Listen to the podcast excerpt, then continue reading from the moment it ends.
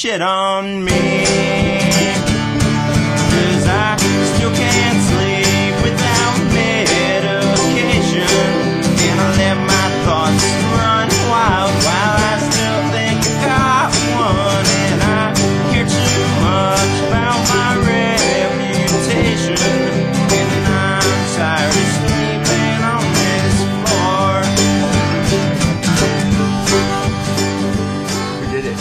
Tim Mingle from Churches and Trains. That rocks. Yeah, um, I just did a book release. He he has poetry as well. Mm-hmm. Um, he works at the Press Coffee in Pottsville, so shout out to those guys. Um, Oh, okay. Yeah. No, I know exactly what you're talking Yeah, about. yeah. There all the time. Uh, yeah, Tim Tim is one of the baristas there. So you Uh, probably met him and didn't realize he wasn't a musician.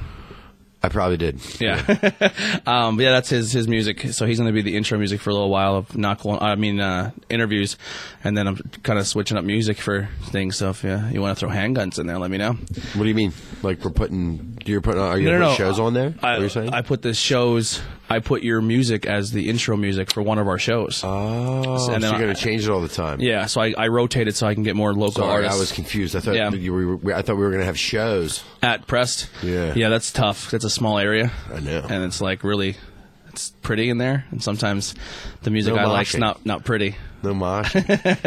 no moshing. You don't mosh all the time. Yeah, We can listen to like Aaron West and the Roaring Twenties, and we can like slow dance, yeah. You and the cool thing is, is like you're. Uh, chill tunes, like walkaways. yeah, we we uh, you you've been on some interesting indie bills, some interesting bills. You you've been playing with some heavy people. Oh, the heavy. The, that was a super heavy show that I just played over there at, uh, At Strikers. Strikers, and it went over great. Yeah. I was kind of worried about it. I kind of wasn't though because when I play acoustic and like when I sing, my voice is pretty raw. So I felt like if anybody would understand it, it would be metalheads. Mm-hmm. I just had to put on. I had to do the thing. I had to put on a show, and it went over great. I was actually pleasantly surprised. I- Yeah. I, thought I thought it would go over good, but it went over like great. And I was like, It that was- rocks. It was a fun time. I actually, no offense to the other bands, but I left shortly after your set. I, it was a long night. Um, yeah, that was a weird intro, but here we are, interviews with everyday people, sitting here with Jacob from Handguns. I'll let him little do his thing in a minute, but uh, if you guys like what you're hearing, please hit that like, subscribe button. Many bands that I'm in. Yeah, we'll, we'll we'll get into all that. a slew. A slew of bands. So um, you can uh, check out all our links. A literal menagerie. Let me turn you a little bit here. We're losing you. We're losing them, Doc. Um, but yeah, so you can hit the uh, like, subscribe. Um, you can find us on any audio trying to get platform. my good side. Yeah, you can turn here. We can turn you a little bit. So if you, Just want to get my yeah. there you go. You can pan it to the camera a little. Looking fat. I'm just I- kidding. listen, I, I'm fat all the time. P H A T. No, I'm FAT. No. that's me. Pretty hot and tempting, baby. Pretty hot and tempting. That's what P H A T stood for. Don't you remember that from the '90s? oh yeah, yeah. that was the that was the joke. Um, yeah, IWEP Network on YouTube, uh, all audio and podcast platforms. You can find us there, and we do have merch pages. So if you want to buy some cool merch, we have Brought that. to you by P H A T I and K. yeah, we're gonna put that on a shirt, the fat shirts. Fat Ink. So give us an intro. Tell us uh, all the things you're into, real quick, and then we'll do. We'll take a deeper Well, I'm in dive. a bunch of bands. I'm in. So first off, I'm in Handguns. You already said that. Mm-hmm. I'm in a band called Common Thief. I'm in a band called Francis. I'm in a band called Kidd Quit. I'm in a band called Alone Pack. I'm also in a band called Walkaways. I'm in a band called Fluffer. And these are all actual groups of musicians that have actual songs. So I'm not just, not just talking shit here. Fluffer, I like that one. Two of them spelled P H L P H R. I mean, you know, we like cats, so um, we just thought it'd be cool to be spelled that way. Um, what else? I know I'm leaving something out. How can I forget? Oh, my own solo project, which is just I go under my name, which is Jacob Daniel Langley, but my Bandcamp is jakelangley.bandcamp.com for that. Um, but all the other ones are either on Spotify or Bandcamp. Some of it is only on Bandcamp. Some of it's only on Spotify. Kidd Quit right now only exists on YouTube because it's a movie as well as a band. So we don't release records. We release a chapter, and each chapter comes with a song, a music video, and a 10 to 15 minute long like installation in the movie so uh, acted out so and you can find season one chapter one on youtube with the movie the song is in the video, so that's how you can hear the song. It's not streaming anywhere else but YouTube, though. Oh, you wow. can't find the song anywhere else but YouTube. The song itself is on YouTube with just a, our logo playing in another video because we wanted to know how many people actually clicked it and listened to it. Yeah. Um, and then there's a second music video because we do it in an order. It goes music video and song, then storyline chapter, and it sounds insane, but we wanted a year. We, I, I'm going to look completely different between that first thing and now. Mm-hmm. It's going to look nuts. Because you're doing a dramatic change with your, your weight and getting healthy. And that first, and the, and and the singer, it's the same thing. And wh- the characters we play in the story are not band members. You have Yeah. to watch it. I don't want to spoil anything, but No, if you watch it, you'll it see it. We're criminals. Um, but there's a deeper meaning to the whole thing. There's a, and we'll tell the whole backstory in ten years. We're playing a very long game with it. nice. Yeah, so kind of like uh, Coheed and Cambria. we literally put Every it up album's a s- story. years ago, but we're going one song at a time because they're like, why give them a whole record? Mm-hmm. Why? You don't have to. We're in charge. Yeah, you I'm get in charge. want. You get what we want. Exactly. So this is this sit down has been talked about without your knowledge for a long time. Um, a lot of people are like they come on the show and how we do an interview, but then we take like weird side tangents here and there. Um, and everyone, a lot of people are like, man, you have to sit down with with, with Jacob. This you guys would be good chemistry. So I'm excited, and Oh, I, I can bullshit with the best of them. and this is something that's been people have been talking about for a while. Billy, a guy, like other, because I have had a lot of bands on here. So on the band, a lot of them were like, "Man, you and Jacob would be fun. You should have Jacob." So it's finally happening. So the people that were that I'm were looking for it, here it is. Um, let's double check something quick. Well, I have this weird thing where it doesn't record all the time, so just Gotcha. making sure it's Just gone. making sure it's going. Yeah. So does it record into there? Yeah, so it's I, excellent. audio only's here, and then the audio is being patched to the camera, and then the camera will have it, so I don't have to Rocks. do it, don't have to do it twice. I do a lot of I do a lot of podcasts, so Yeah, that rocks. I have to find a ways You to had to make my the editing as low as Yeah, possible. you had to get the good shit. Yeah, I, I, yeah, a We lot can of curse, right? Hundred percent. Yeah, you can curse. YouTube, yeah. yeah. I um I pulled a Kevin Smith. I sold like all of my because I'm a huge nerd and I have like collectibles and stuff, and I sold everything to get this equipment. Gotcha. Yeah, because I figure if like if this is what I'm passionate about, Yeah, I sell no. all my shit. I figured- hopefully I they'll come back. it all- I figured all the money went into the stickers on this table. There's a lot. These are all I'm Wish stickers. So like Wish.com. Yeah, so if you if you put like sixty bucks into Wish for stickers, you will get so many stickers. I have more stickers in a bundle, like a bin, that I don't know what to do with. I'll so take some. after the show's over. If you guys want to go through and grab Yes. some stickers, that you you're I love them. It's I, it's crazy. Sixty dollars goes a long way of stickers on Wish. you see my guitar, right? Yeah. Yeah. I I, love. I have to, actually I have an interview with Everyday People sticker for you for the guitar. Yeah, I want it. Yeah. Yeah. So we'll give you that. And then I have rocks. pins that are on their way in too. That's the first set of pins. The wrestling show. Yeah, you can grab them. The Wrestling show. Oh, oh, yeah. My bad. Sorry, no. Yeah, that's my wrestling show. You can grab a pin. I usually just go to wrestling shows and hand them out So, to people. do you know who R.J. Rude is?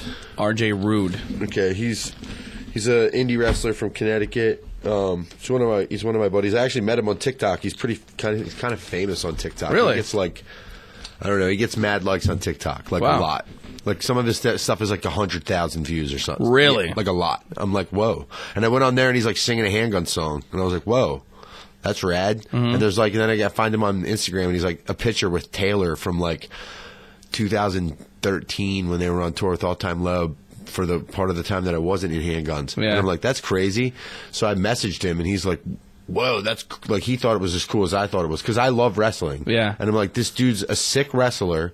He loves the band that I started. Yeah. And pioneered for years before the current members are in the band other than the drummer. Me and the drummer are the two original members Okay. from the original lineup. A lot of people say the original lineup came back. Well, that means me and Marco. Nate Bob's not the original bassist, and Taylor is far from the original singer. I love him to death, but that's just the truth. And Mm-hmm. Yeah. he, if he was sitting right here, he would say the same thing. No, it's having we care more about the truth than we care about egos. Yeah. And there's a lot of bands that like to hide their fir- their first releases because they didn't think they were they thought they were stinky. Mm-hmm. Yeah. It's the same members, but they won't talk about that release because they thought they were, the music was stinky or Yeah. something. Like, no, no, we have two other full lineups of people and other singers and demos and not just demos, but like released EPs of other people singing the song, other songs. Yeah. Well, songs Billy we don't sang play for a while. anymore.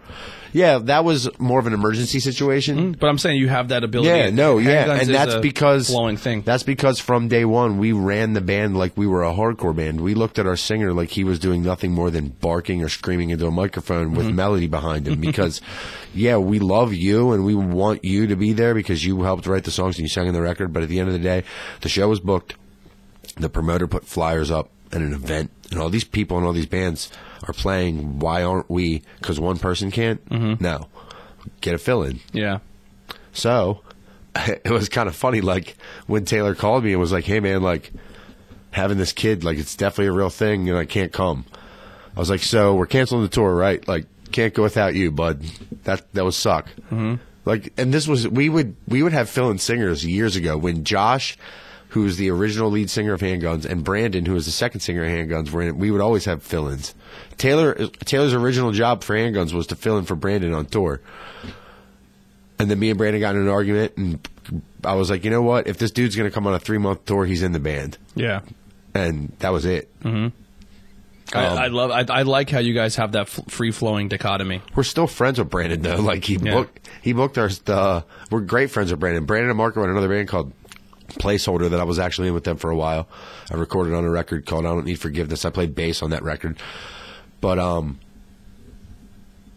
it's all still, like, we're all still boys. Everybody that replaced me and Nate and Marco were all friends that we knew. We were all people from other bands that we knew. They weren't, Yeah. it wasn't like, there was never truly bad blood yeah. at all. Just sometimes it just not fits. Yes, and sometimes people weren't we, we were we weren't talking, you know what I mean. But that didn't mean we were like actively, fuck that dude. You know Yeah. what I mean? Like, so Sorry. Um, yeah, I mean, I can relate. Like the when I started this podcast, I I started it with kind of like a, a rock and roll mentality.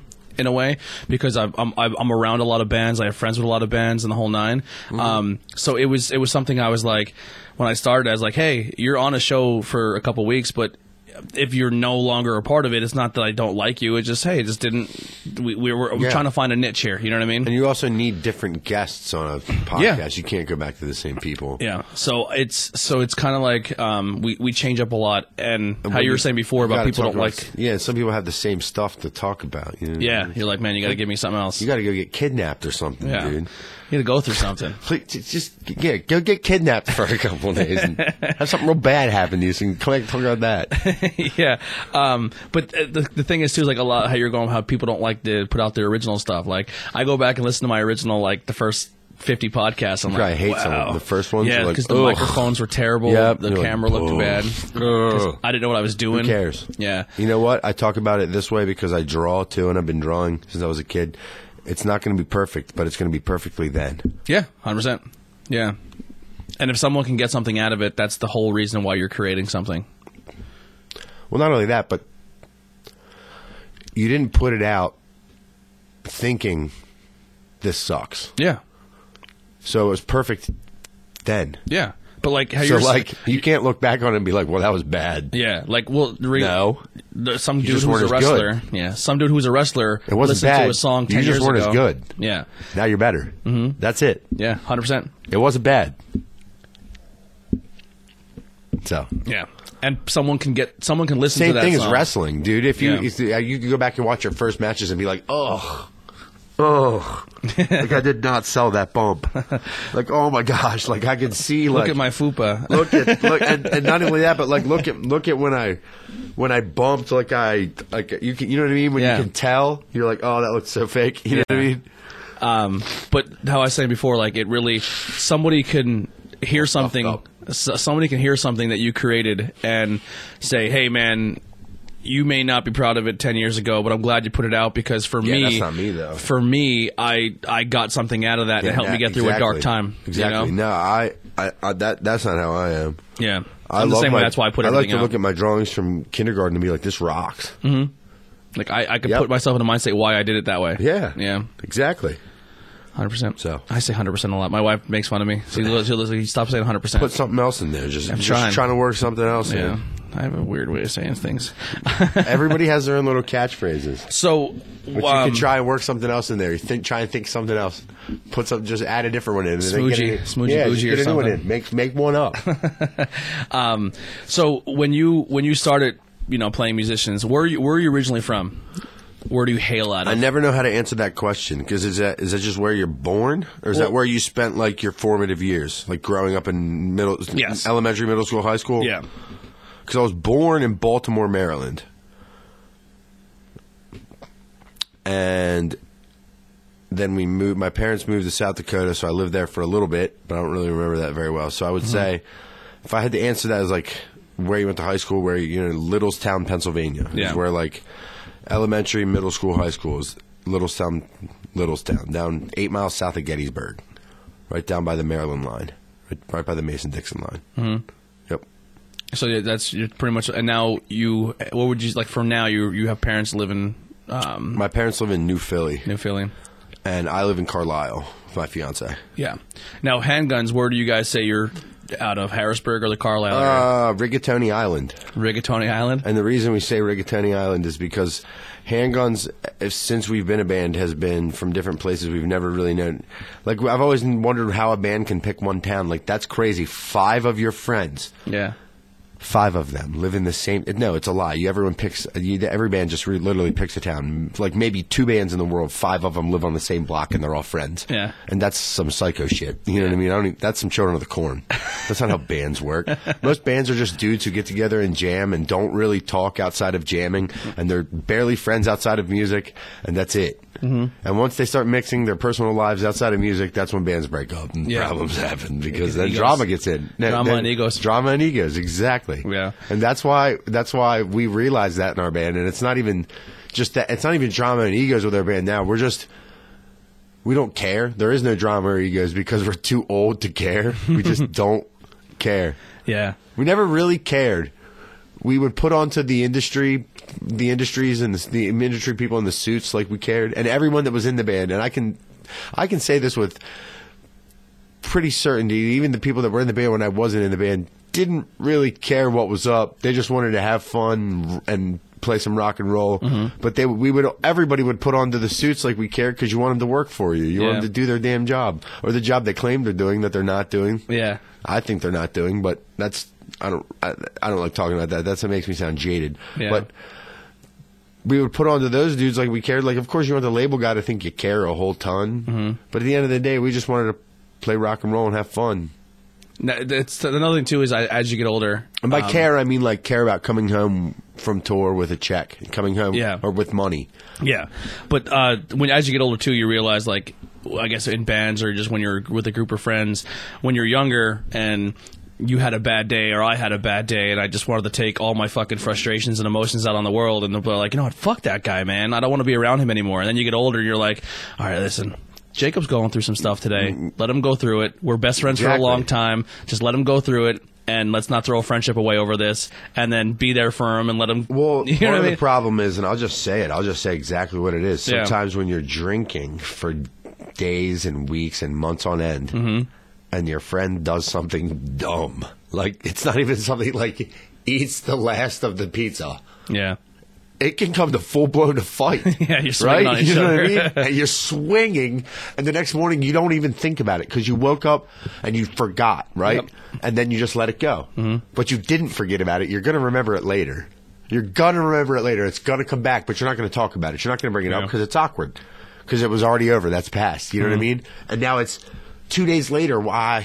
You know what I mean? I forgot about it. Now I remember it, but I'll let that go. And then because we're friends, you know what I mean? But then that, and then another thing, and then another thing builds up, and it's just, and it's always dumb stuff, right? But it makes you feel like, are we even friends? And I think it's the booze. You know what I mean? I think if you're sober and your friend does something dumb, you're like, eh, whatever. Yeah, let's move on. Yeah, who Yeah. cares? if you're both sober, if you're both hammered, you're like, ah, flipping this table, dude.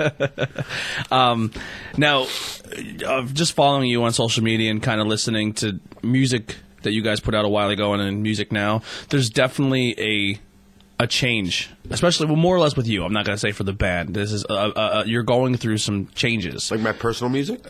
and just you in general. Oh, yeah. yeah. Like you're going through some changes. So like I would say the perfect example of growth and going through things. The Jacob maybe five, ten years ago is not the Jacob you know right now. No. Yeah. I mean, I think I think we live in a world where everyone thinks when we wake up the next morning like nothing has changed around you.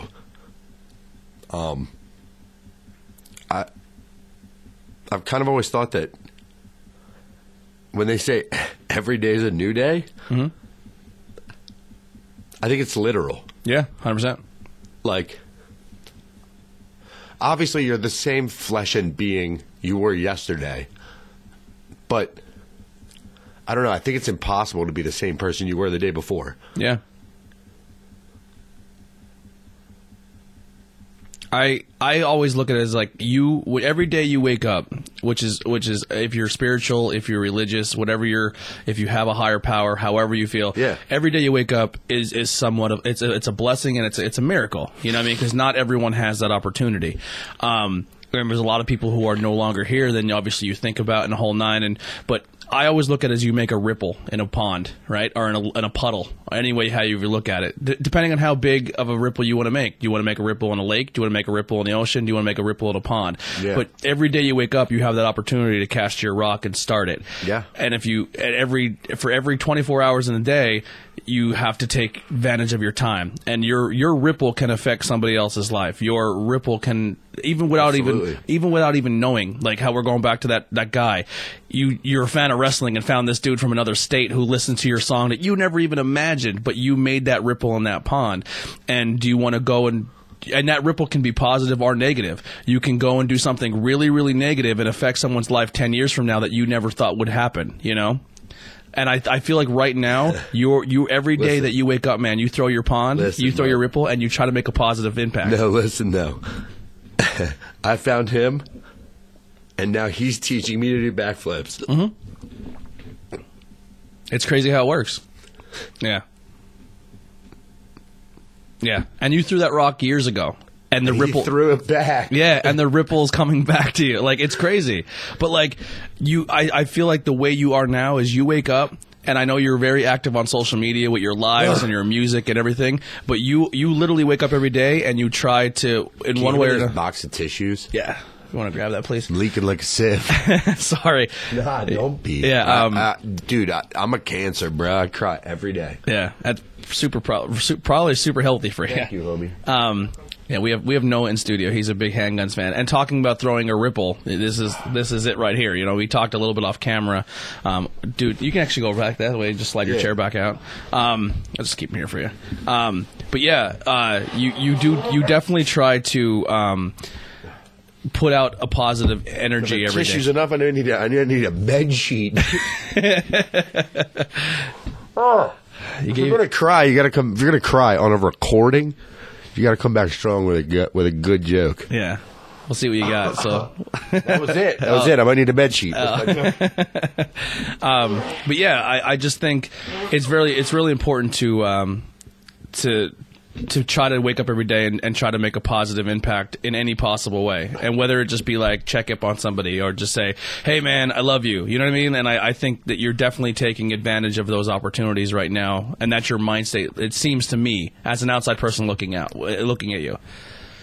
Except for your enemies, it's your duty to wake up every day and destroy them. I, I kill, I I'm kill, just playing. I kill with kindness.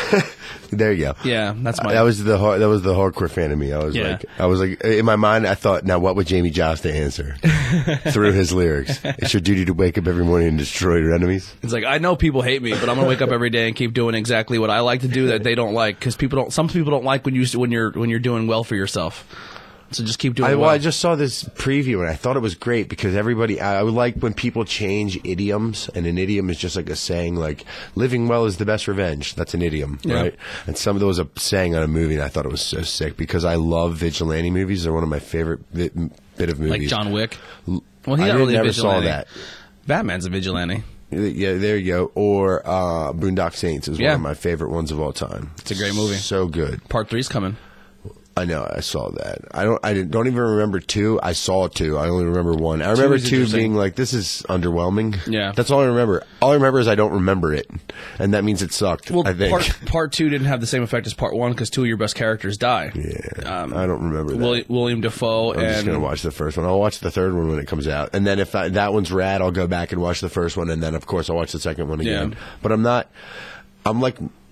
I'm like I am with music, where I am with movies. Like I want to make it, I don't want to consume too much of it because if I consume too much of it, I'll know if I'm ripping someone off, and I don't care if Yeah. I'm ripping someone What off, is- and I don't care that, to um, know. what is that fucking? There's a term to that where like Ignorance is bliss. No, no, no. It, it's an actual term that they. That, it's used a lot in comics. Like where a Mm-hmm. comic, like, oh, you stole my joke, but you like subconsciously hear it and then you work it into I don't your. want to. Yeah, I don't want to subconsciously hear it. That's why I don't Yeah. even consume it. That way, if someone's like.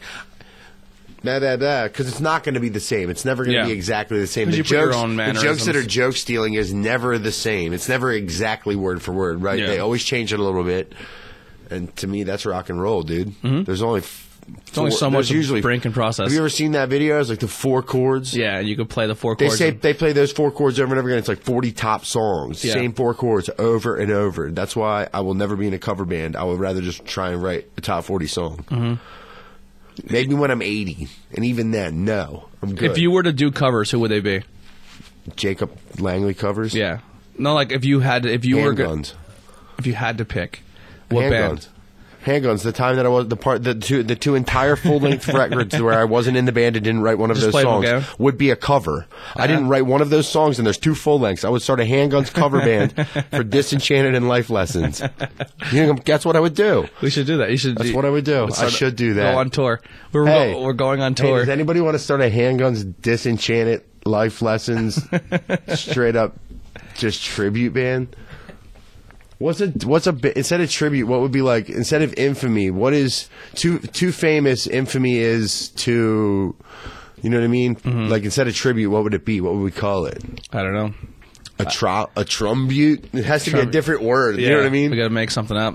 a shitbute. You all right? I'm just gonna throw this away. Oh yeah. Yeah, Oh. Hold it. My bad. That's all right. Jacob's taking. You want to get another glass of water if you want to. You, you're more than welcome to. It's right. And open the fridge on the right hand side. I'll just kill dead air here. I like your pants, man. You got some cool desert camo pants going on. Actually, these are actually girls. They're girl pants. Fe- these are a female item that I got at Target, and they're brown and pink. If you see, they're Oh, they are pink. pink. Yeah. Yeah. They- to me, I thought they some they. To me, they look like something Billie Eilish would rock, and I was like, "Yo, Yeah, these I- are my size." And she has swag, and and I would wear that. Most of the things she wears, I'm like, why isn't it still the '90s and I don't wear baggy things anymore? Because like, how am I going to convince my friends I'm going to look cool? Yeah, it's cool. Don't make fun of me. I'm wearing this big baggy, big baggy shirt, Like It's a JNCO rag, jeans. right? Like I want to bring them back. But if I roll up on the spot in some JNCOs like I had in high school, everybody's. I didn't even have JNCOs in high school. I'm not gonna lie to you. I couldn't afford I them. wouldn't- Me neither. You know what I did? I went to Value City and I bought one some jeans just way too big. You know, yo, Just I, John's way too big. Just some way too big Johns. I so they were like 44s in the waist. You know what I mean? Yeah. And that was how, how was that was you know what happened to me? So I used to get picked on. My my my nickname to get picked on in school was called Route 66 because I wore Kmart clothes, and I got picked on and beat up rocks. at beat up as a kid because I wore Kmart clothes. I wish you. I, I used to get picked on all the time by, by the clothes I wore. Yeah. And then I realized I was gonna. Then I realized that it was a way I could get attention. Yeah. So I started wearing crazier shit and letting them pick on me, and then I'd be like, "You can't pick on me if I pick back. exactly. I started making Eat my dick." You so know what I mean? My mom's like, "Well, I found it in I the would store." just. I, they, they would spit their piss on me. I would spit it right back in their face. Yeah. Like, and they would say they would say something real mean, and I would say something outlandish. Like, kid, some kid would be trying to threaten me, like, "You want to beat me up in the hallway?" And I'll be like, "I like pretzels." He'd be like, "What?" And I'd be like, "If you punch me, I'm gonna bleed on you. I like pretzels." And he'd be like, "What is wrong with you?" he's like, "I'm not." He's, And then I would start slapping myself in the face and scream, "I like pretzels" at the top of my lungs. the other the other thing, like if you're straight, just straight outnumbered by like ten bullies, you know what I mean? This happened. to me. Maybe maybe this happened to me once. Maybe I made it up. Who cares, right? You just pull your pants down to your ankles, dick out, scream like a woman at the top of your lungs. No ten, no group of dudes. No, they're not gonna gonna jump. beat you up. yeah. They're not going to be the guys beating up the pantsless guy screaming like a girl. Nobody wants to be that guy. That Yeah. doesn't make you look tough, not in school. Yeah. And then what if you accidentally touch his wiener? Then you're a high school kid Exactly. who's like, then you're then you're gay. "Yeah, what happened? What is Right? It gonna rub off Here's on what me? I thought about Yeah. the other day. If you're if you're jerking off, aren't you a guy giving a guy a hand job? Well, well, a guy also gives you a hand job. Yeah. Yeah. I'm just saying. Don't think about things too hard. And- Everywhere I'm from makes you double gay. Yeah. So I used to say that. And what if there's a mirror in the room? I used to say that. I used to say that to jocks in high school that would be homophobic in my direction. Because if you're homophobic in any direction near me, I'm just going to start being extremely homosexual in front of you. Yeah, I'm gonna make you uncomfortable. because. I'm not. I don't care, and me and my friends will start kissing. Me and my me and my friend. Do you know Lyndon? Do you know Lyndon Chamberlain? He lives No. in Pottsville. He's lived here.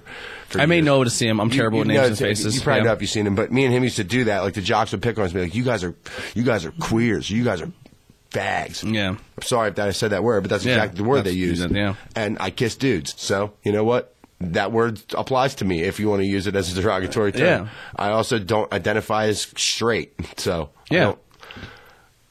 It's what it is. Yeah. Uh, we would straight kiss on the mouth in front of them. and they'd be like, Ugh! and be like, we're going to beat you up. And like, well, you know what? If you beat us up, like, that's going to suck because you're probably, we're probably going to bleed, right? Like, you know, we have AIDS. Yeah. You don't want to tell like a hillbilly kid, a 13 year old hillbilly kid from Littlestown, Pennsylvania, believes that every gay person has AIDS. so then you just blow their mind, and then they can't beat you up, but they want to beat you up so bad. You just take away all their fire. Take away It's all oxygen. You take all their fire away, and then not only that, you turn at each other and you start beating each other up. That's the other thing we would do. We start Yeah. fighting each other because it's fun. We didn't Mm-hmm. care. We, and we, they were like, "What are you guys doing?" We're like, "We're getting ready for you. This is just us. yeah. We're Don't, even, warming don't even worry about what we're doing to you." We're sparring right now. We got out of a really bad fight one time in a mall because in Hanover, it was kind of the opposite of situation. Whereas in Littlestown, I could count the amount of people of color that lived in our town at the time that I lived there on one hand. Yeah. And in Hanover, it was there was a there was a bit more. And when you dressed like a punk rocker in that town, for some reason, the kids at the mall thought you were racist or a Nazi. yeah. They thought that you were, you know, like Yeah. because you looked like A you- punk rocker. Mm-hmm. punk rocker was a Nazi to them, and we were like, "Yo, like that's not us. Like we're nah." So, but they wouldn't. They weren't having it. So they had us cornered. They had us cornered in the food court, and me and my I looked at my boy, and he looked at me, and we picked up trays off of the top of the tray return, and we just started beating the living fuck out of each other with trays. And they're like, yo, white boy is boy, he's a crazy, yo. They like turned and ran. They were Mm-hmm. Yeah. like, that's the craziest thing I've ever saw because we were just hauling off on each other. It was 10 of them, dude. Like, there's nothing he's to do to me that 10 of, like, they're to kill me. Yeah. Yeah. It's funny They were real mad. They thought we were Nazis. We're like, we're not Nazis. I actually had that They were debate. like, they, they were like, they were like, well, prove it to you. Would Nazis do this? And we start beating each other up.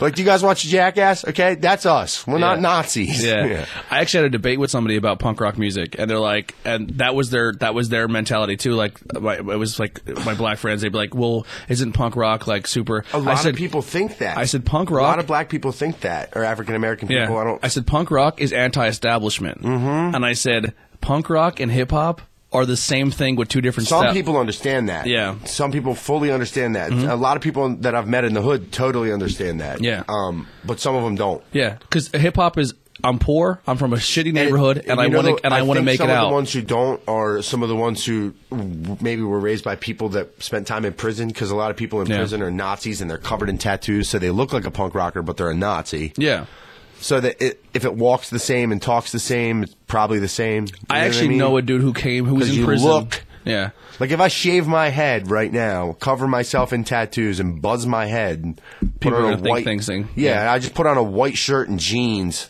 Oh, and some whoa. boots to go cut the lawn. Like I'm literally gonna look like a neo-Nazi. I'm gonna. they're like fucking American History X over yeah, here. exactly. I was like. That's why, like, I would love to have a buzzed head, but no, I'm Yeah. not doing that. I got the face for it too. Like, I have the, I would look like a knot, and I'm not doing You it. got that jawline. Yeah, to look like a, to look like a Nazi. Um, I'd have to bash my own skull. I used to shave my head, but I have a really bad widow's peak, so I look like Mickey I used Mouse. to shave it for sports when I played baseball. I was a cat. It's just better. It's just Yeah, so much better when you and when you're active every day. I don't want to wake up and do my hair. Mm-hmm. Put a I, I hat still on. don't do that. I put a hat on. I'm a I hat might on even guy. buzz it. Now that we talked about this, I might even buzz it because you know what? It's it's you're only gonna look like a gnats for like a day and a half. If you keep buzzing it down, that's when it's Mm-hmm. or bad just shave, just take the top off No, and if do I'm the gonna Danny do it, I want to do the buzz because I haven't been buzzed in a long time, and I've wanted to do it on the gram because it's alarming. A guy, someone buzzes their whole head. It's kind of like, whoa, dude. Remember when Britney Spears buzzed her head? Yeah. That, we were all alarmed. We were like, sister, sister girl, what, honey? Oh, what's going on? Do we need to talk? Like, what's? Damn. Yeah, she cut it all off, and then she like tried to attack people with brooms or no umbrella. Was an umbrella? I mean, they probably photo, deserved it. the- I don't know what they did, but they probably deserved it. You got Britney Spears so mad she's attacking you with an umbrella. I'm gonna go out on a limb and take her up her side. I don't even know what. Do you need to know what she did? I don't need to know. I don't need to know what they did, what she did. Y'all were in the wrong. Why'd you get her that mad? That's so my opinion. So in all 15 bands you're in right now, uh, what what Seven. seven? what, uh, what what are you working on right now? What are some of your I, I have unreleased stuff, so I have a solo unreleased punk rock song that I have to name the project for. I have some heavy unreleased stuff that I have yet to name the project for. I want to get to ten projects. yeah. When- then my goal then my goal is that if, if if I can get each one of them to release a song every year, at least one song. Full records would be rad. Every one of them releases a full record every year. Hell yes, let's go. Um, because some of the other bands that I'm in, like the work is divided. Kidd Quit. I don't write any of the music. Yeah. None. We just divide the work. There's a guy named Corey Gable who actually produced. Shout out Corey Gable. Shout out the Kaleidoscope. He produced and recorded. Um, I should say co-produced because I handguns ourselves. We actually produced a lot of the new record. So he co-produced the record with us, and uh, uh, for when the light burns out, our last record. But he's in Kidd Quit, and he makes all the music, like right, recorded it, everything, and then the lyrics and the melody. Me and Zach, the singer, come up with, and then like all the concept and the story and the movie and all that stuff. I kind of pitched the idea to him as I was in the studio tracking some songs that me and Zach were going to use for an unnamed project. It was just like me and Zach have been making music for years. He lives in Kentucky, so instead of wasting time practicing, said let's book studio time with a producer who knows that we're going to go in there and write and track at the same time. Mm-hmm. Because it's easy, you can do that if you're if you know what you're doing, you can figure it out, sit down, track it, and that's the final product that's going on the record. If you can hit your drums hard and play your guitar, it's the take's not going to get any better. I mm-hmm. mean, it might in ten year, in you know, in a year, but not really. The part's not going to shouldn't change if. I don't think it should. I, I I'm always a fan of going with my first idea too when it comes with a song. Like if you you can use your first idea or you can take your first idea and change it 35 more times, but then what what was wrong with the first one? What was it, what was actually wrong with it? Did it just mm-hmm. sound too much like something else you did or you know, that's just my personal opinion on the way I write music. I like if I wrote it, I like my first draft is I'm usually like, cool, next. when when you started getting into music? Were you did, was your first instrument guitar, Oddly enough, no, it's a clarinet. clarinet? So have you always what what age did you start like all right music? my whip too. You want to go get it? I can play it. What was your what age were you like music's going to be my thing? I'm going to start playing in- instruments. I want to be in bands. I don't even know how to answer that question because I've always I grew up in the church and I would always look at the people on stage playing in the band, playing the guitar, playing the drums. Even as a baby, I'd be like, You were drawn to it. yeah, Yeah. I don't know. Like like there's a picture of me as a this big, this big holding a toy microphone upside down singing in it. Yeah. Like, so I don't I think always mm-hmm. When as did- long as I can remember. When did you start taking that? it? When did How you start taking it serious? Like I want to pick up an instrument and start playing it. seventh grade I bought my first guitar, but even before that, I we would play. You know, kids would play pretend. Mm-hmm. I wanted to play band. Like I'm, I'm not kidding you. Like you can ask my cousins. We would like bang on buckets. Like we Yeah. didn't, and we weren't, we weren't serious, but we were like, we thought we couldn't. We were mm-hmm. like, because to us, a band was like. Kiss. Like you had to be rock and roll to be in a band, right? You had to be you had to have all this stuff. And that's why sorry. I'm gonna get real emotional. that's that's why when I found punk rock I was like, Whoa. You don't have to have a venue. Yeah, you can just play in a basement. You can play in a basement. You don't have to have a good guitar. You can have that crap box thing that that guy's playing out of. You don't have to have an amp, you, a big amp. You can play through a practice amp. That's all that guy has. Mm-hmm. You don't have to have a PA. You're just plugged into another practice amp. Mm-hmm. What the hell? You don't even know have to know how to play the instrument because I'm pretty sure you're just wailing on it as I'm watching this grind. I remember the first time I watched this band play in the basement of this coffee shop in Gettysburg, PA. They were playing a hard, they were a hardcore band from New Jersey called inner side burning, and I was like, they said they were just a, har- a hardcore band or metally, grindy. I I can hear it in my head. I can hear the riffs. It was just like crappy ass beater riffs. Like it wasn't Yeah. good. It wasn't like anything groundbreaking. It was just like whatever. But when you're that young at that age and you hear that, you're like, this is the craziest thing I've ever heard. Like, pretty sure that guy's barking like a dog. like, like, this rocks. Like, you know what I mean? It's like they're just playing the most insane. Like, it's not hard to play. It's crud. It's Yeah. literally garbage. Anybody can do it. You're like, you like can see. It's like. It's like the first time you see someone do one of those painting videos where they paint something, even if you're not a painter and they'll paint the picture, you almost feel like you could have painted it mm-hmm. because you saw the process. Yes. It's like that. It makes it look easy. That's why people like process porn. Yeah. because it's like Process oh, porn? That's what it's called, like process porn, like the how to how it's made videos. oh, okay, okay. I call it process porn. I was like, I was like, you threw me off there. Like, you have a terminology that I'm not aware of. Yeah, we're gonna get some nose blown in there. I don't care. I got, dude. I'm I'm sick too. Like, Yeah. Well, not sick and just stuffed up. I guess I'm not really like. Yeah. So, so um, I completely lost. Oh, so you travel a lot. This is another question I wanted to ask you. Um, and so you go to a lot of different cities, a lot of different states and stuff, and see local music scenes and see everything. Where where does Schuylkill County? Because I'm very very proud, and I think we have a very good music scene. You do, you do, especially for the size of town that there is, like for the amount of people that are here. And the Where would you rank our come out. our music scene with some of the towns and cities you've been into? I, I don't I don't like to do it that way because I, I I think each one's better for each one's good for its own reason and mm-hmm. each one's the size is what it is. Like I'm never I'm not the person to be like there should be more people here tonight because when I wake up in the morning and I don't have a show to play, I think about killing myself. Yeah. So, how many people come to the show? Who gives a shit? Yeah. That's how I feel. Um, but as far as like, I'm just saying attendance to population ratio. I think it's about for the for the genre of music that we play. It's almost the same everywhere. Do you know? Yeah. Do you know anything about per capita? No. It's like population density. Oh, yeah, yeah, You know what I mean? Like how many people, how much is happening per the size of the population? Yeah, there's going to Yeah. be more people at a New York show for us because 100%. there's more people that live in New York that like this kind of music. Mm-hmm. Yeah. So I think for here, I think you're operating at a hundred percent for your live, your local shows. There's Like- so many different genres too. Exactly. And there's always a show going on somewhere. So, and there's always bands being supported. And there might not be 300 people at every show. But if you took all those shows, put it in one room, Be awesome. That's what I try to do with Skookstock. I mean, it doesn't always work like that. You wish you can, right? I'm just saying the number is big. The Mm-hmm. Yeah. scene in general. You don't have to make the crowd mix. Yeah. Then people will fight. It sucks, but you can't put. I haven't seen a fight at a local music show in a long, which is good. That's just awesome to hear. Yeah. yeah, I can make one happen if you want. You want to book a show where a fight is going to happen? No, I definitely don't want that. book a bunch of indie rock bands on like a hardcore bill. you know what I mean? Yeah. Like I, I can book a bunch of bunch of acoustic rock bands and then like sandwich them between ass beater bands where people come out or pagan hardcore bands. I know some of them. Yeah. Biker hardcore bands where the club comes out, they just have some have a heyday punching on each other, and then book that with like bands who like to read and be nice. Yeah. Then throw a Christian rocker in the middle who likes to lift weights. You know what I mean? I can make a fight happen at a show.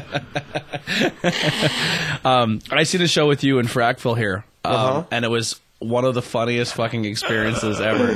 Because you went up and played your thing 1st and, Uh-huh. and you were screaming and emotional and doing everything you yeah, want. Yeah, yeah. I was And- playing. I was playing the songs in Fluffer voice. I have a couple different voices I do it in. And I, I even said like I'm in a band called Fluffer. That was before I started doing the whole like singing down here. Yeah. And the reason I don't like to sing down there, and I didn't before, is because that's how my dad talks. Yeah. And uh, you know, when you grow up around that, it's kind of awkward. You like you feel like you're making fun of your dad, but like Yeah. that voice and talking in a southern accent comes very natural to me. It's very easy to do, and I can do a really high hillbilly one, and it's just like it comes out like nothing. And it's because of where I grew up and who I grew up around. Because I grew up in Little Littlestown, Pennsylvania, but my dad's from the South, and we were down there a lot. And then being in the band Francis, everyone in that band was from Kentucky, right in the same general vicinity where my dad grew up. And going on tour with them and just being with them and living around them, it's just, and especially even not even especially like when I'm with them, I don't talk like this. I mm-hmm. can't. It doesn't like sometimes I do. Like if my mom walks up or somebody, it's weird. Like it depends. It, it, it I go in and out of it. It's not. It's not on purpose. It's just like Yeah. You know what I mean. It's like natural. But this dude, we were in a very small room. It's a very quiet room, and the, the PA wasn't very loud. So a gentleman was was talking shit, but we could all clearly hear him talking shit. And you're on stage, and I'm Well, like, he was talking shit because I was. he's- I was punk rocker screaming. Yeah. he sing screaming. I was singing like Tim Armstrong. I was Yeah. singing in my punk rocker voice. So he, go ahead. Yeah, so he uh, he's talking shit. I'm like talking. and I'm like, how how is he gonna handle this? And I'm like, and I wanted to be the guy, to be like, yo, dude, shut the fuck up. And I was like, but uh, then you're gonna start shit at a show. So I didn't say anything. And We then were, you it was also the middle of a song, so you were probably waiting. Yeah, right? and then you just go, you go. All right, man. I only have two more left because this guy doesn't fucking like my music, but fuck him anyway. And if you, because the next band up was, was Torment Ridden. I'm buddies with those guys, and you're like, if you don't like me, then you're really gonna hate this next band. Every band on the show, I, I, I, I thought every band on the show was like heavy, except I guess one look was. alive. Look alive. Well, There was one that wasn't. two word. Yeah, no, no rain that's right. There was one- No, No rain Rain checks Checks and has, look like, singing. Yeah, and No, and look alive is like a classic rock mm-hmm. funk. band. Yeah, yeah. So, but I thought at that point that they were all heavy, but I didn't know for sure. And I was going to say you're going to hate every other band on this bill. That was my what I was going to say, but I didn't Yeah. know what those bands sounded like for Yeah, sure. But you knew what Torment Ridden I sounded like. knew for sure what Torment Ridden sound like because I know because my buddy Lyndon used to be in that band, and I know the kind of music they listen to, and I know how they play their instruments. Like Yeah, like Animal from the yeah, like animals, like actual animals. They just go up there and pound on their gear, and it's great. I love it. And um, I just made that joke, but what I told him, I was, it was like I don't know. I just, I forget what he said. It was like he would sound good if he wasn't yelling. It was yeah, something yeah, like yeah, that. yeah. And I was like, yeah, I was like, I like to pull the line from the wedding singer because it, to me it cracks me up. It's my favorite one to hit a heckler with. It's like, yeah, well, I have a microphone and you don't, so you will listen to every damn word I have to say. I said whether I scream it, sing it, or yell it. You want to know why, buddy? And then I know exactly what I said to him. I said because you paint with a fine tip pen. That's exactly And I have a big wide brush. Yeah. And that metaphor probably went right over your head. Yep. This next song goes out to you. That's exactly what you said. Yeah, exactly what it was said. fucking hilarious. I wanted to hit him with a metaphor where he's like, I don't even know what that means. Because to this day, not quite sure what it meant either. Yeah. Doesn't matter. It Just sounds awesome.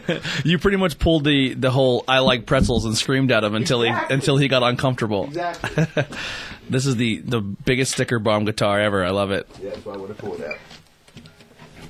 You got tape going on in the bottom there? Yeah, because I got mine. Ooh. Oh, that's all right. We don't need That that. would have sucked. How bad would that have been if it was. That was awesome. I would have bought you another one. We, we don't even use that, so it'd have been cool. It'd have been a story. Like you see that light up I would there have made you one. with. I have a. you- Yeah. We could have used uh, want paint it. we could have used ramen noodle. You see how that guy fixes everything with ramen noodle? Yeah. we could have Too done bad- Too bad Ramen Noodles Can't Fix My Broken Heart would be a great name for a indie rock song. Yeah, it would be. Too bad Ramen Noodles Can't Fix Everything. What is this on the front here? This green thing. Is that a pin? You just shoved a pin through it? I don't know how that's going to translate. Let me turn that down. I a don't hear it a little bit. Yeah. Should what you should do is, which one's this? No, you could definitely pick it up on there. No, no, no. Watch. Turn it on. Yep. Just point it right at the sound hole. We're, we're improvising. I,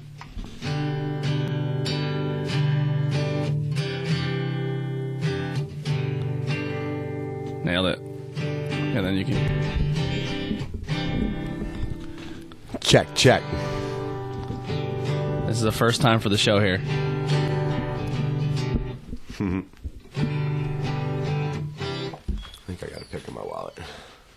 Stop being percussive enough. I probably have picks Oh, I everywhere. got one. You should get some. Uh, if you're gonna have musicians on, you should get some of these. Made for the. Oh yeah, yeah, Because I would play with them because I'm cheap. yeah. poor That would be a really. and forgetful. Oh, I just noticed you have a Mac Sabbath sticker on Mm-hmm. your guitar too. Dude, I saw Mac Sabbath live. Really? It was one of the greatest experiences of my life. Do you want to hear about it? Sure. I watched it. Well, real quick before you, Mac Sabbath is a band where every member dresses as one of the McDonald's characters, except evil. except evil versions, Yes. and they play Black Sabbath music. Except all the lyrics are about McDonald's. Yes, they change the lyrics To of be Black about McDonald's. Yeah. okay. Yeah. Did you see it live? Not yet. I Okay. saw live videos, but like So I don't know if I want to ruin it for you because it might be the same thing. I'll just ruin it. Maybe it'll be different. Yeah, good. So there's like a curtain around the whole stage because it was in a venue where there was no backstage. I'm sure in a place where there's a backstage, you probably just do a curtain fall or a curtain drop or something, something, right? So they had like things covering the stage. From behind the stage, mu- mu- music starts. Weird music. I can't remember what the music was. Something creepy. I'm sure. Mm-hmm. Comes popping up over top of that freaking thing is a Mc- Ronald McDonald head with lasers shooting out of its eyes, and then this voice comes over to the thing saying that the members of the people, the people that you are about to perform, seeing see performing on stage, are nothing but puppets, and they're not actually playing. The band is locked in a basement, two miles away, being held hostage by psychopathic clowns.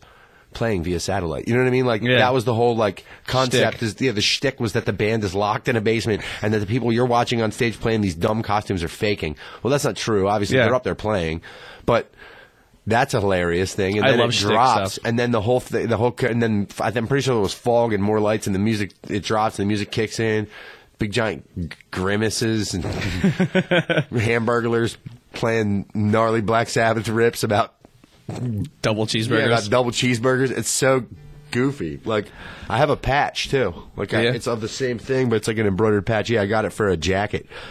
I haven't put the jacket together yet, but I'm gonna. yeah, they're they're they're interesting. So what are you gonna play here?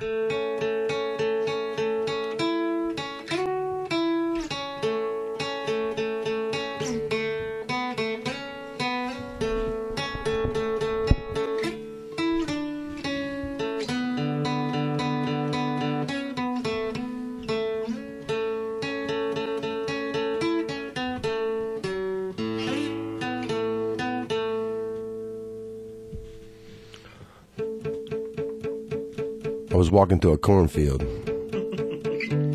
barefoot, in December. It was colder than hell. Hell, that's all I remember. All my clothes were in the wash. That's why I didn't have no socks. From the corner of my eye, caught the image of a sly old fox.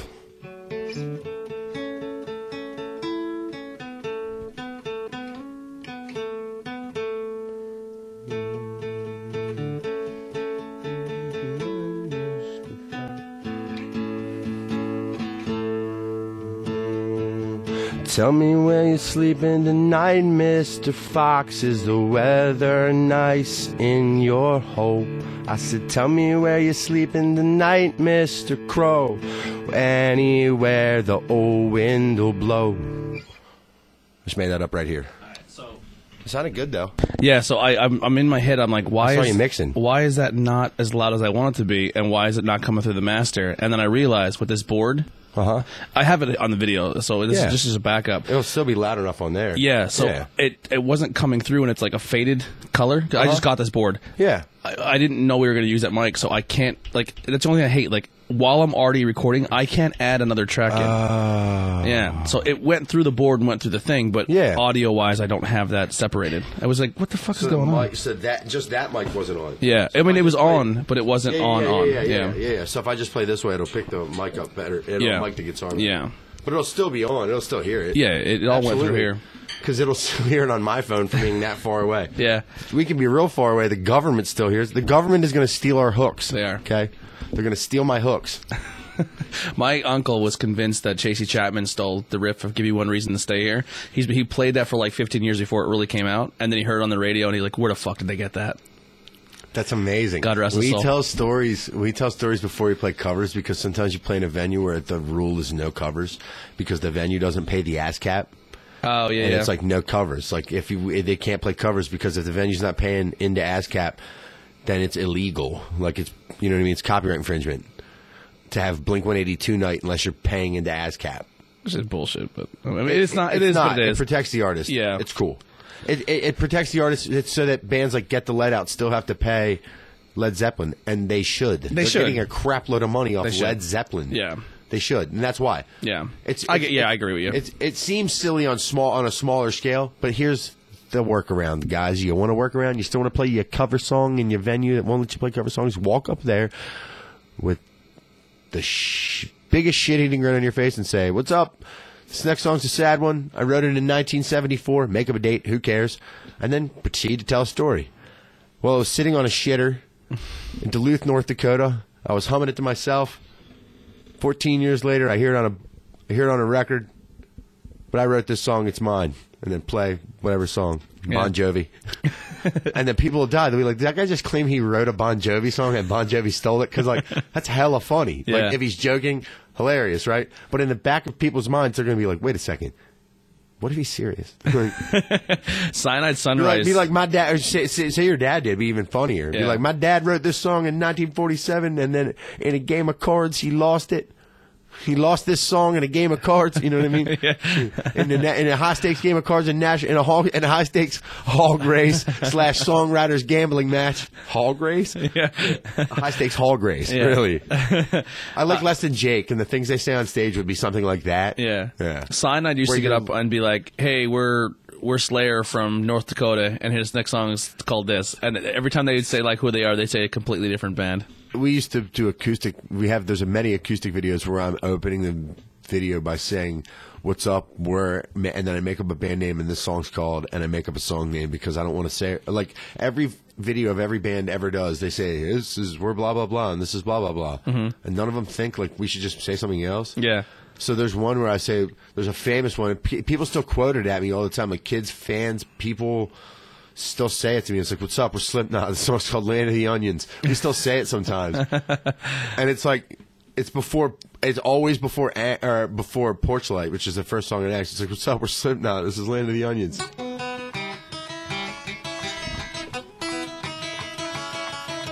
Yeah. Yeah.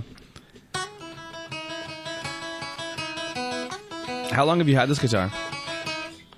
Uh, 2015 Vans Warped Tour, five years. I bought it at a pawn shop in New Mexico. Who- Who's that? Your your set list right here, Yeah, it was a fluffer set list. and then you have a set list on the headstock. That is a handgun set list that Marco drew on a receipt, and I just like the way he wrote it. Yeah, And I like the handgun sticker on the front, on the top, the head, the heart. That's awesome. I like that logo. I really like this guitar. It's a Framus. It's uh, it's got a couple features that are not normal, not normal to acoustic guitars, like a bolt-on neck. Yeah, So if I want to fly this, I can take the strings off, take the neck off, and put it in a book bag. Which flying a guitar case is a problem because of the shape of the neck. It's the mm-hmm. size of the neck. It's literally this is just a stick. You know what I mean? That sucks. It sucks. If you have a Fender or something, easy, no problem. I don't know why. I think people do that if they go to other countries. If I was a Fender man and I was playing a Fender, I would fly my guitar when I was going to other countries that way. But I took my SG, or not my SG. I took my. Uh, well, I did take my SG over to England. I took two guitar. Or yeah, I did. I took it over there, and uh, it was a problem a couple times where we were flying with the case because I didn't want to just like. I lost that guitar before, so I didn't want to just like ship it or have it go under the plane and like get lost. I was so nervous. Yeah. Like I wanted it. I was like, this is my carry on because my lady was with me. So I'm like, I don't need clothes. Clothes. You know how many t-shirts I'm gonna get on tour? I can buy socks. Who cares about socks? I can buy socks and underwear when we get there. Yeah. We'll go to the cheapest dime store and buy socks me and underwear. You know what I mean? And we'll throw them out because we're not washing them or bringing dirty socks and underwear back home. little traveler's tip for you. You want a good one? Buy your socks and underwear where you land if you want to be easy on it. You can buy a bunch of stuff where you land. Think about it. How much is a pack of white shirts or black V-necks or whatever? A couple, couple shirts that you can wear. Mm-hmm. Something cheap. Go to a thrift store. You can buy, probably find something cool. That's my thing too. Is like just run to a thrift store, store real quick. It's not going to be washed. You got to be willing to be wearing thrift store clothes without washing them. smell like mothballs. I will. I love it. I Don't love care. thrift shops. I kind of like. I don't even say. I don't even care to say this. I don't mind. I kind of like the smell. Yeah. I wish there was a candle that smelled like That thrift shop candle. smelled like thrift shop. just smelled like old basement. Um, a cool thing you do too with your merch is you actually go to like thrift shops and you grab shirts and then print your logo on them. Yeah, we do that for handguns. Um, That's fucking awesome. some people think it's really tacky and dumb. And I think it's fucking and Some amazing. people think it's amazing, so I like it. Um, it's nice also that we have because we also have other shirts up on the wall that are like or that we put up on the board or whatever that are like printed already. Yeah. But it's also we bring the press because I was a kid that used to go to shows and I didn't have a lot of money to spend on merch, but I always wanted every shirt from every band. Yeah, I'm- and I I'm- always wished I could get one sometime. Like, man, that sucks. And my thing was, if you want one of our shirts, we'll print on the shirts you're wearing. Mm-hmm. My boy Tyler came up with this idea. We were out on Warped Tour, and we were always running out of shirts, like printed up shirts. We were ordering shirts at the time, and he's like, "You print shirts, right?" Well, I brought a bunch out that I printed because I left my press at home. Like I printed as many as I thought we would need, sold them all. Yeah. That way faster than I thought we sh- would have. You know what I mean? So we had to order more. And then we had to order more. And he's like, why don't you just bring your press out here? I'm like, yeah. And then the problem, we were running out of shirts. I made the joke. He goes, dude, we're literally surrounded by shirts. You could print on people's shirts they're wearing. And he was like, sort of joking, but, But he awesome like, sort of wasn't. And a light went off in my head. And I was like, what'd you say? I was like, "Do you think you can convince people to do that? He's like, yeah. Like, what do you have on that jacket right now? Nothing? On the jacket. The jacket oh, no. on nothing else. Exactly. So there's a handguns one that we have that just says handguns in block letters, and I made one. This dude has an Aaron West in the Roar- Roaring Twenties jacket just like that. it's on the bottom, but the top rocker across the shoulder blades says handguns. He was just wearing it at the show. We had the press, and he was like, "Oh my gosh, print this on here." And we just did it for whatever. Like, if you want to give us money, if you have money and you want to tip us, awesome. Yeah. But that's not why we brought it. Yeah. That's not why I lugged it in here. I didn't lug it in here for money. I know it would seem that way. You would think, why would you do all that work for not money? No, I did it so that you could leave here with a piece of merch, whether you like the band, whether you like the band enough to spend your money, because some people it's that, and that's fine. I don't Yeah. care.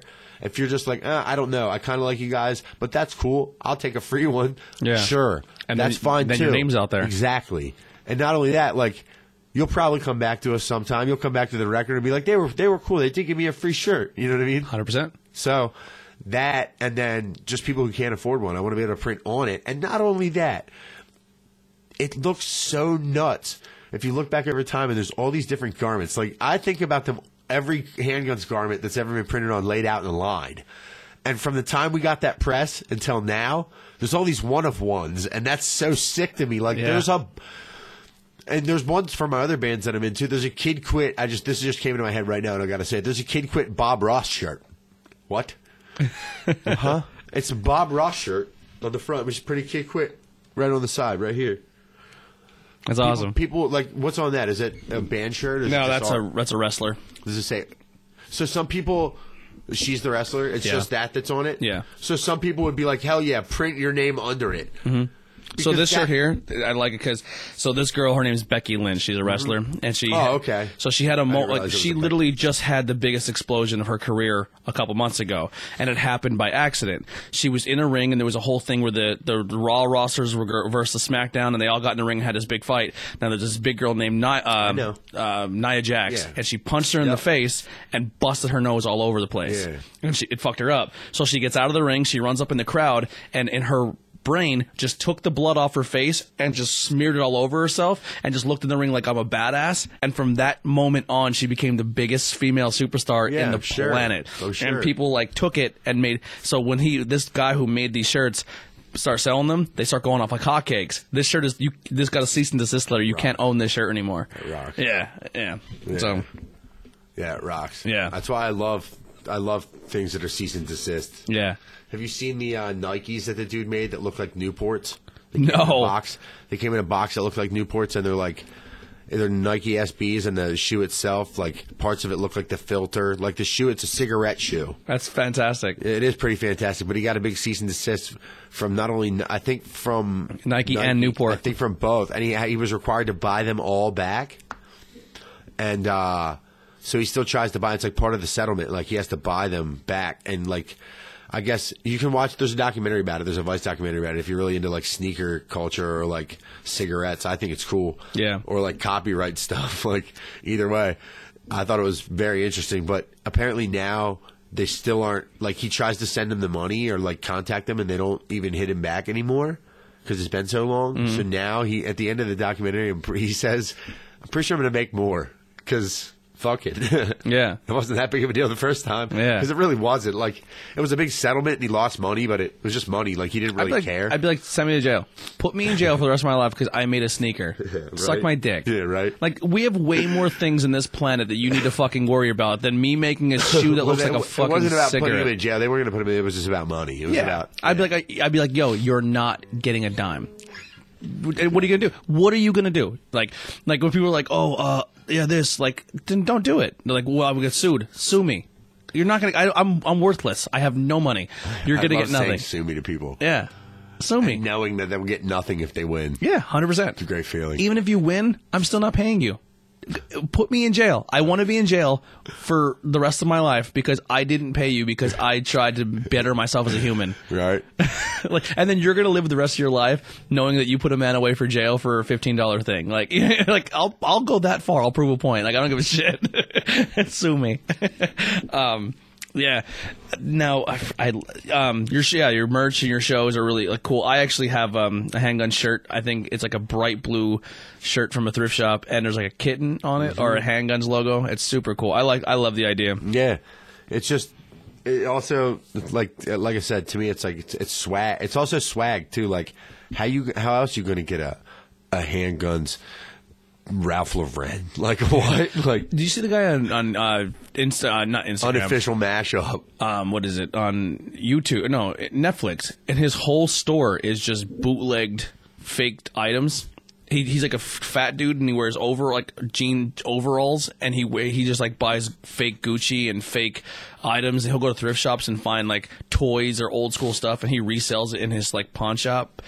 And it's all like, like he has a whole, like he has real ones, and then he has knockoffs, or like an old school Dale Earnhardt shirt from the '90s. He'll fucking find it, and people will pay like eighty bucks for that T-shirt because it doesn't exist anymore. I know the the the t-shirt game is crazy. I love, dude. I had I, uh, my T-shirt collection is fucking out of control. Like, I literally have a closet, top shelf T-shirts. We had to build a second row, bottom all. I have four drawers filled with T-shirts, and then I I have no more room for it, so I have, have no I have idea. I have six piles. for the past 10 years of my life I've dwin- for the past 10 years of my life I've dwindled my t-shirts every time my friends will come over bands will be on tour people I'd be in bands with like I can't get now rid of them. Now I have no I had to I like I had too many and they weren't like I used to think I can't get rid of them but it's just like it becomes about space for me cuz I don't want to like I like new things too Mm-hmm. and I like to get rid of it and I like part of me likes knowing that someone else has it and they know it came from me Yeah, that's true too. That's so that's way. cool too like I like that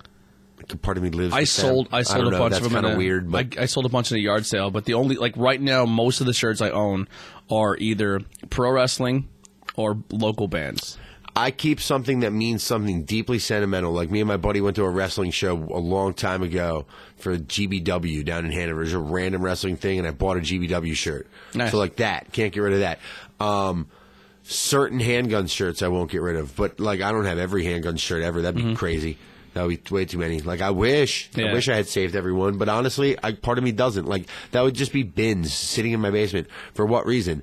Knowing that somebody else in this world is a fan of the band and will get so much joy out of that shirt, and that it's festering in my basement bothers me. I gave away a shirt today. Do you know what I mean? Like if a sh- if I know I have a shirt that you think is dope and I'm wearing it, know that you can offer me money and I'll sell it to you off my back. Yeah.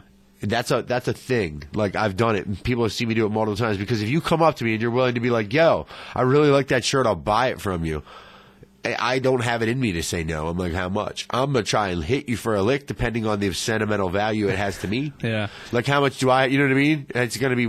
I don't care what it's worth. I care what it's worth to me. Yeah. And sometimes it's nothing. Sometimes it's this. I'll give it to you. Give me the shirt off your back. Mm-hmm. Sometimes, depending on the shirt, I might just make you trade me. Even if it doesn't fit me, I might just make you trade me because it. I'll put on your tiny shirt. Here's a here's a crazy shirt slash wrestling story. So I went to a wrestling show and I'm a big fan of the Blue Meanie. Do you remember him? Yeah. Big fat dude with the Yep. anywhere like BWO. Um, went to a shirt show. All he had left in his BWO shirts were mediums. And I, I'm like, my fat ass is never fitting in a medium, but I want to support you because you're you're a guy who literally went from Madison Square Garden to a gym in hey, Pottsville, and I'm happy you're here. So I'll buy your shirt and it's autographed for me. So I did, which I'm not a big autograph guy either, but I got it. I got it done years later, which is like a couple months ago, the Blue Meanie's back in our area doing a show. And this wrestler I'm a fan of, his name is Fox Vineyard. And he's like this fucking jack dude and he paints his face. He's cool as fuck. And he was going to tag with the Blue Meanie. And he put a post on Facebook like, hey, does anyone have a BWO shirt? I want to be like an honorary BWO member that night. And I go, I do, but it's a medium. And he goes, fuck. I said, dude, you can take the shirt, you can cut it like and make it like a poncho style shirt. Whatever you have to do, the only thing I ask is when the night's over, give me the shirt back.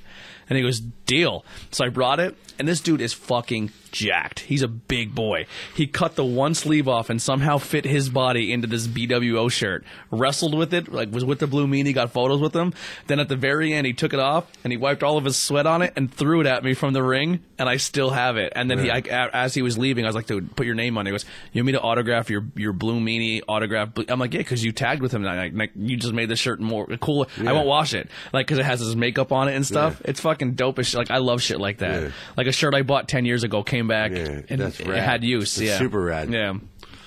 Yeah, that that rocks. Mm-hmm. And I'm a huge fucking nerd when it comes to like wrestling and video games and Well, weird stuff. We have some. So you'll see. I don't want to spoil the surprise because it's a. I don't want to blow up our spot. You know what I mean? You know what it is. But we're, we're there's going to be a spot that we're doing on the handguns tour that we're doing. We're doing a tour at the Queers, and there's gonna there, there's gonna be some wrestling. Really? Yes, Nice. our set. Did you see? Um, what probably it was on social Me media. and RJ are training for it. I, I'll say that RJ's coming on the tour with us, and he's going to do it with me. But we're not going to say. We can say what it is. Cool. It's going to be sick. Is it when where- you see it, you're going to be like, Is it gonna be holy where you're gonna be? do- Where's is it a show in Pennsylvania or is it somewhere? No, else? uh, the first one's in Kentucky. Um, we're gonna get great video of it though. I'm trying to roll with a professional videographer because You should tell this RJ dude to hit me up. I will. I'll, I'll come up here and do it with you sometime with him. We can come and do it again together. Well, even if he wants to call in, so I do this thing on our wrestling show where I, Comes- I I'm saying he comes down here and trains me all the time. Oh, really? Yeah. that'd be awesome. He would love to do it. with the wrestling show. I like to do like interviews of guys and like you know your history, Shout out Jose. the the history of like how he you always got hops business. on there. That's my homie Jose Delgado from Warped Tour. Oh, what's up, man? He's one of the crew. The one of the crew members of Warped. He's one of the crew chiefs for the setup crew. From Warped Tour. Yeah, he's the What's homie. up, brother? Go check out our stuff.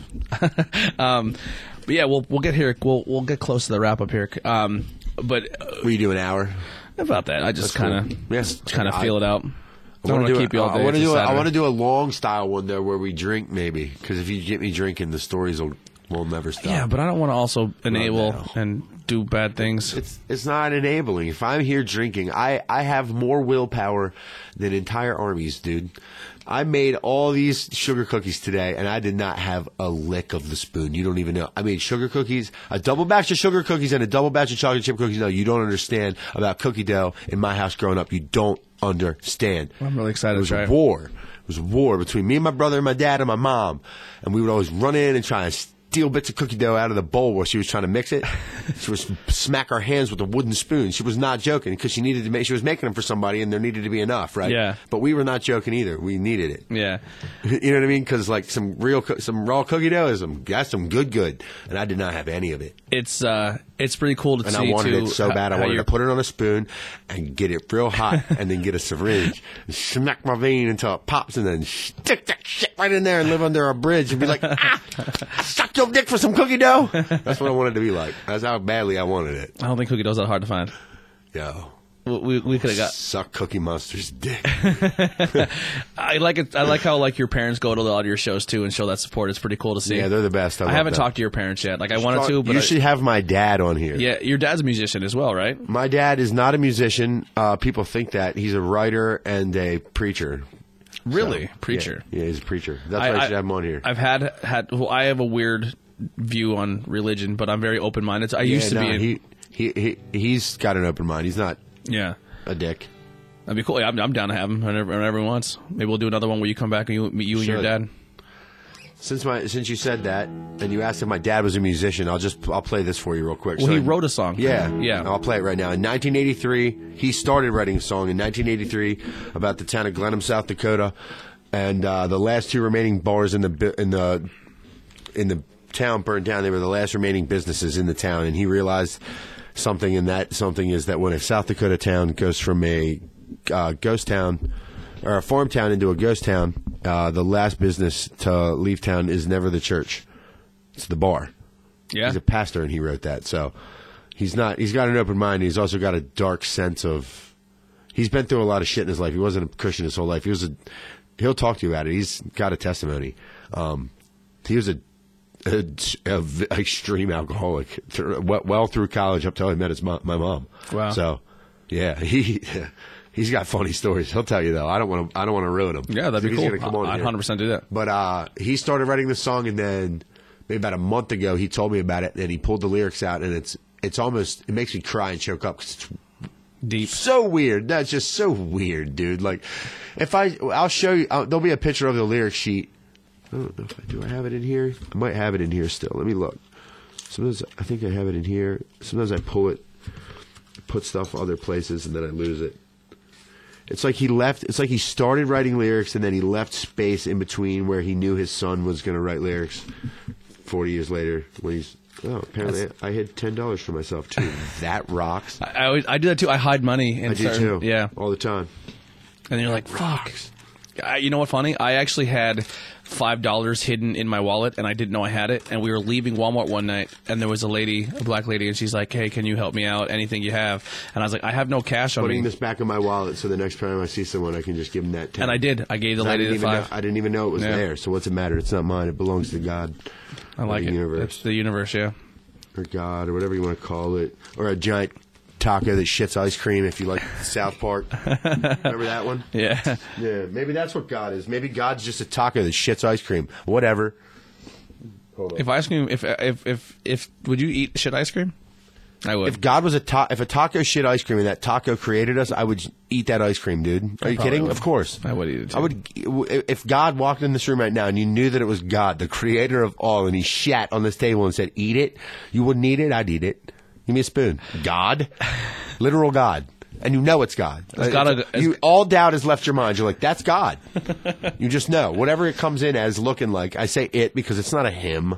That's some horseshit that a guy wrote in the Bible so he could try and get money and control bitches. yeah. And I say, I Oh, say, I. I say, just headbutted the no, table. I- and I say bitches because men are dogs. Yeah. and I think I think people are animals. We all are all animals. So what are you looking for? My picks. Oh. I don't think I don't You think dropped like fifteen of them. I don't think saying bitch is a.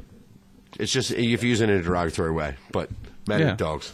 We are dogs. And that's why I think that was written into the Bible. Things, things, weird things about controlling women and just money, like tithe and offerings and. oh, I noticed the fat Those are weird records. stuff. I love Fat Wreck Chords. Eddie used to wear a hat, like almost, Fat Wreck hat, yeah. for like eight years. He, wore- he still So back wears to it. the song I was talking about before I dropped all my stuff all over the ground. I'm just OCD and it really bothered me. I was I would look down there the whole time and not pay attention. Yeah, I'd be like, oh, my things.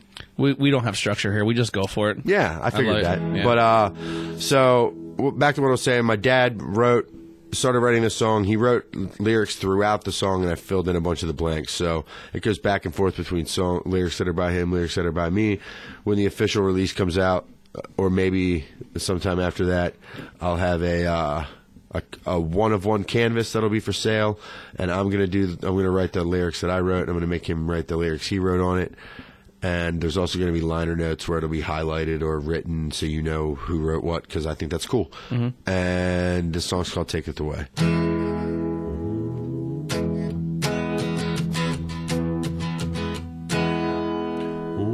The two old bars where the townies would sit to get wet and whistle. Burnt to the ground in a blaze last night, taking most of Main Street. Ashes to ashes and dust to dust. Dead men's bones, empty storefronts. Bell ran dry because of the drunks, and they chained up the church because of the nuns. But blessed be the name of the Lord. Blessed be thy holy name. Blessed be the name of the Lord. Blessed be thy holy name. And in the old pews where the crows would roost to gossip and giggle, sold off one by one in an auction to pay the debt. After the last twister passed through, Pastor said the roof was torn to shreds. And the only thing remaining was a rotten tractor next to an old woodshed. Well, blessed be the name of the Lord. Blessed be the holy name. Blessed be the name of the Lord. But the church will have to burn before the bar will chain its doors.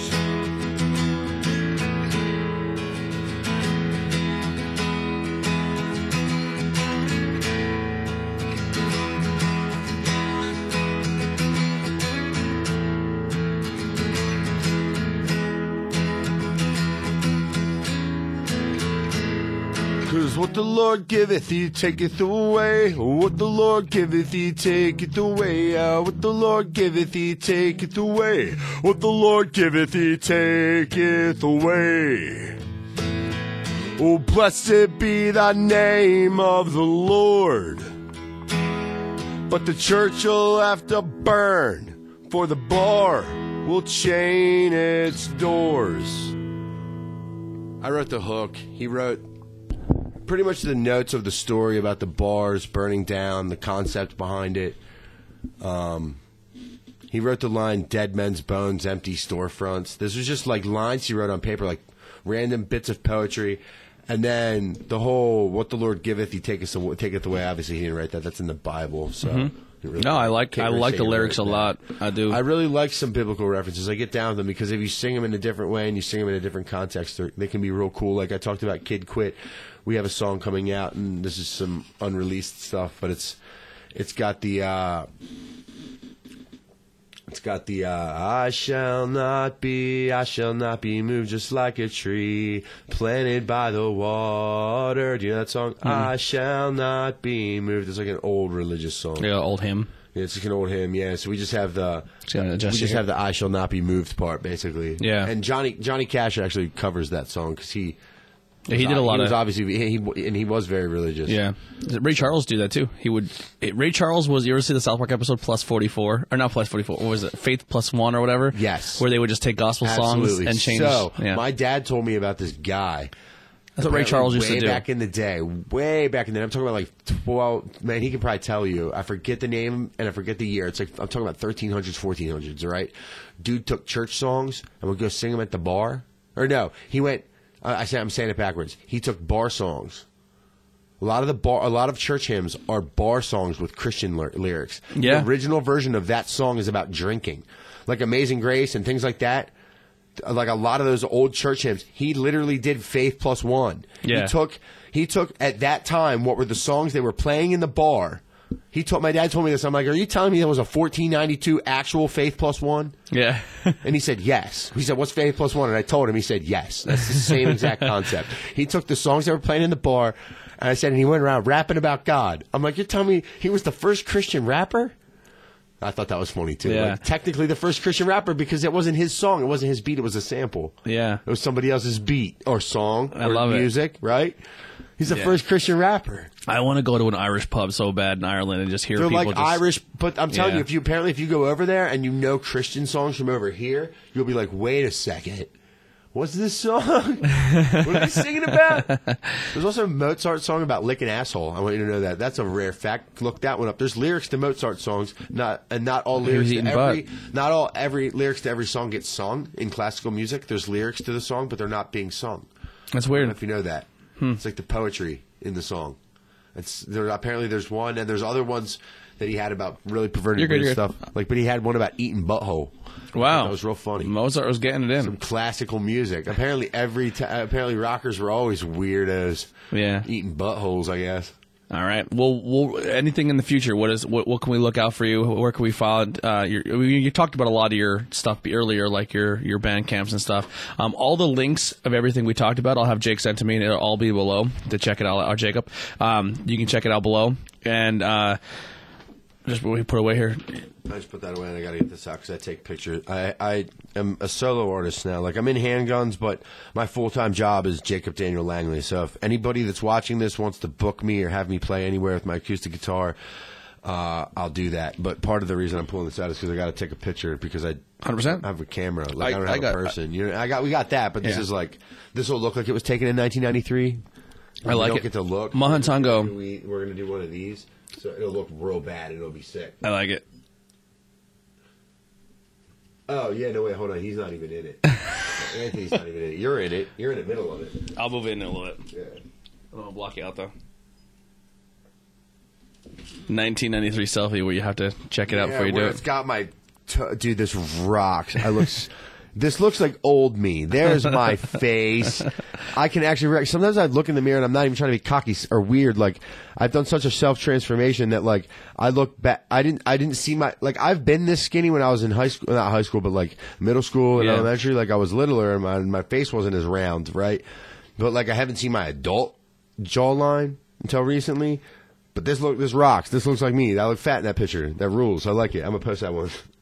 That's awesome. Here I am. It's me again. All right, well that'll do it for interviews with everyday people. Uh, thank you so much. We Well, wait, you said he was a big handguns fan. You got any questions at all that you'd ever, anything? Even if it's weird, even if it's personal, even if it's strange, even if you think you wouldn't want to answer it, those are the best ones. Yeah.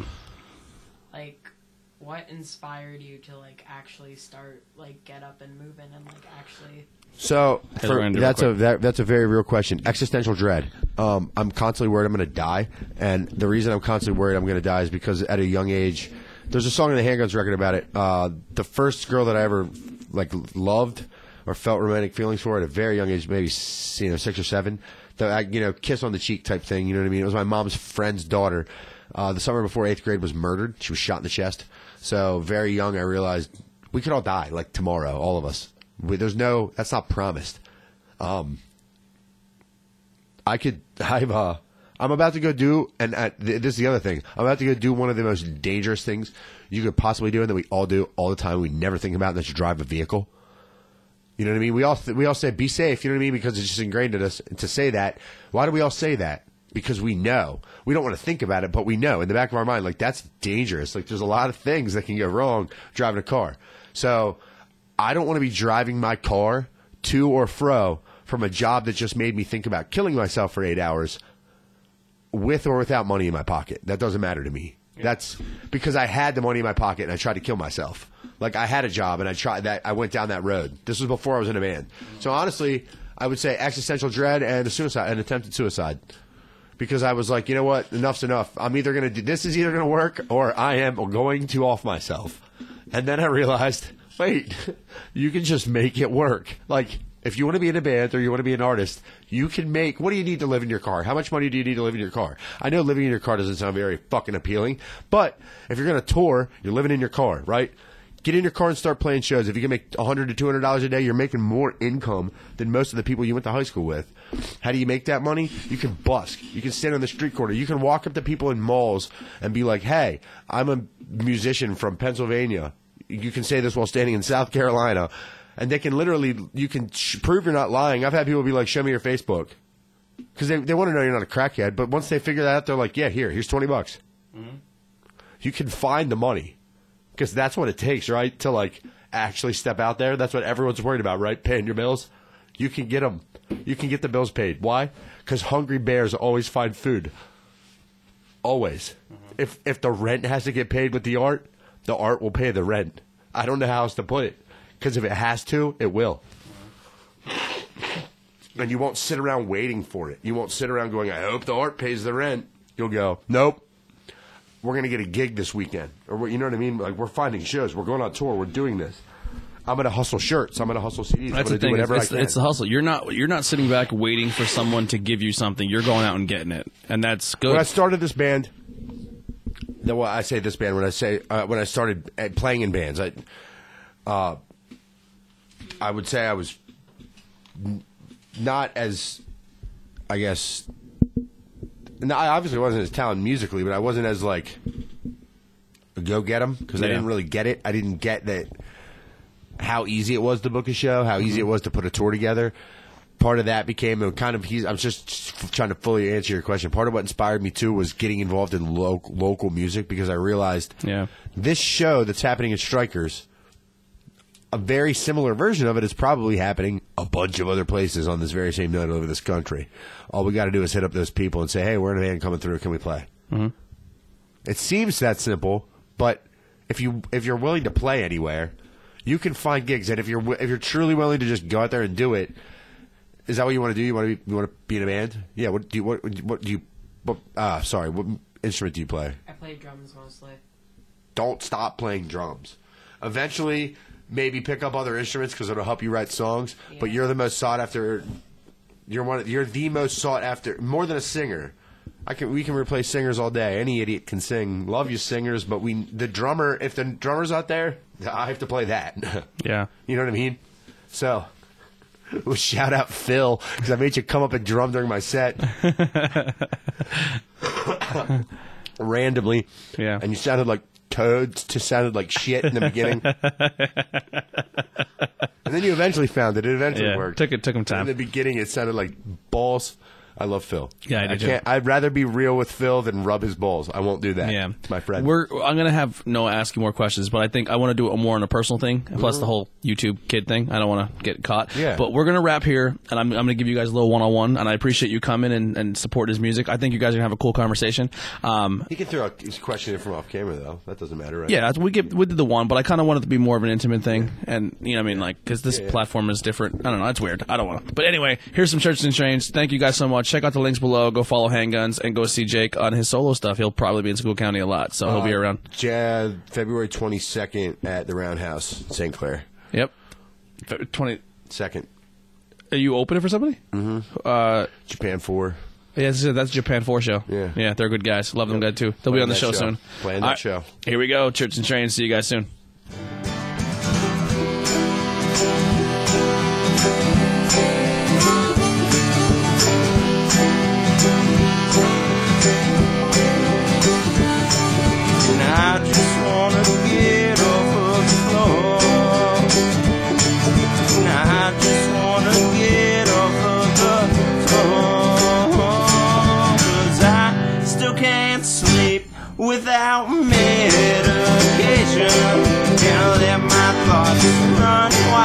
time.